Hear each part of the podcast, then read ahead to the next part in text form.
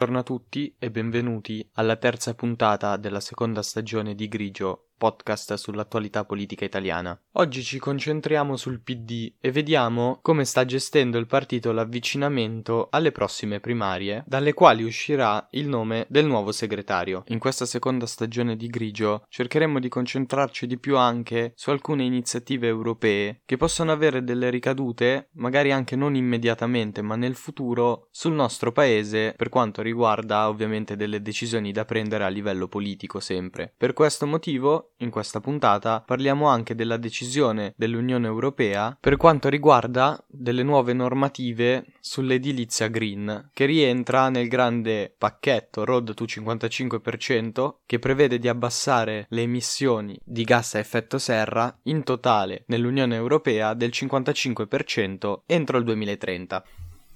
Grigio, stagione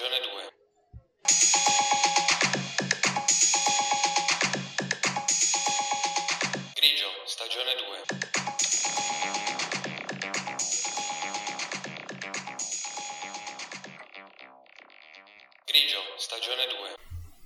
Per questa sera è prevista la riunione della direzione nazionale del PD. Come suggerisce il nome, questo organo dirige l'indirizzo che il partito vuole seguire. Per farlo è preposto anche a rendere effettive le decisioni prese dall'altro organo del partito, ovvero l'Assemblea nazionale, dove vi sono un po' tutti i profili, dai sindaci ai presidenti di regione, ai parlamentari, agli europarlamentari e ai membri eletti. Nella direzione nazionale ci sono 208 membri. Perché suscita suscita sempre un particolare interesse la riunione della direzione nazionale del PD, perché è un'occasione in Italia abbastanza rara. Questa riunione infatti è aperta al pubblico, quindi si può sentire in prima persona che cosa si dicono i membri del partito e in che modo. Molto spesso, sfruttando la presenza proprio del pubblico, qualche esponente sceglie di usare apposta dei toni forti o fare dei discorsi molto più sentiti proprio per farsi notare dalle persone che sono lì in veste di ascoltatori e di pubblico ovviamente decide tramite votazione, soprattutto su tre questioni: mozioni, ordine del giorno o risoluzioni. Teoricamente mercoledì l'ordine del giorno sarà appunto decidere su come e quando votare. I candidati per adesso sono quattro: il presidente dell'Emilia Romagna Stefano Bonaccini, la sua ex vicepresidente Alice Lane, l'ex ministra delle infrastrutture e dei trasporti De Micheli e infine Gianni Cooperlo, esponente storico del PD e che perse con un netto scambio scarto le primarie del 2013 contro Matteo Renzi. Nell'ultima riunione prima di questa, come data si era scelta il 19 febbraio. Le direzioni del partito, il Lazio e Lombardia, hanno però chiesto di posticipare questa data al 26 febbraio, perché nelle due regioni il 13 febbraio ci si recherà a votare per le elezioni regionali. Quindi teoricamente, in questa assemblea, nella serata di oggi, si dovrebbe optare per la data del 26 febbraio senza grossi problemi. L'altro ordine del giorno dovrebbe dovrebbe essere invece la modalità di voto. Questo perché negli scorsi giorni Alice Lane ha avanzato la proposta di introdurre anche la possibilità di voto online per le primarie. Per attuarlo sarebbe necessario modificare l'attuale regolamento interno del partito per quanto riguarda le votazioni alle primarie, che prevede due turni. Nel primo a votare sono soltanto gli iscritti al partito e votano per tutti i candidati e questo avviene una settimana prima della data prescelta. Il giorno delle primarie primarie, invece, possono votare tutti, anche i non iscritti al partito, pagando una piccola somma, e però di fatto in questo turno restano soltanto i due candidati più votati dagli iscritti al partito nel turno precedente. Quindi si viene a formare un ballottaggio. Su questa possibilità di voto si è aperta una discussione che in qualche modo evidenzia ancora di più le difficoltà del partito nel dimostrare una capacità di cambiamento. Di fatto il voto online è osteggiato soprattutto dalla parte più anziana anziana del partito. Questo perché la candidata Elish Lane sarebbe quella che sicuramente si avvantaggerebbe di più della possibilità di voto online, anche perché ha diversi sostenitori che non sono iscritti al partito, che tendenzialmente sono quelli un po' più propensi ad andare ai gazebi che vengono allestiti provvisoriamente per votare alle primarie. Per Bonaccini, ad esempio, è molto più importante riuscire ad ascoltare i problemi dei cittadini piuttosto che concentrarsi su queste tematiche che secondo lui non sono importanti, per far sì che siano convinti ad andare fisicamente a votare. Sicuramente il voto online non risolve i problemi di un paese e nemmeno ne risolleva le sorti, però ad esempio per qualcuno potrebbe essere un problema recarsi al gazebo a votare il giorno delle primarie e il voto online potrebbe essere una possibile soluzione. Escludere a priori questa possibilità comunque non sembra essere molto in linea con l'idea di voler ascoltare di più i cittadini. Rifiutare la possibilità del voto online poi sembra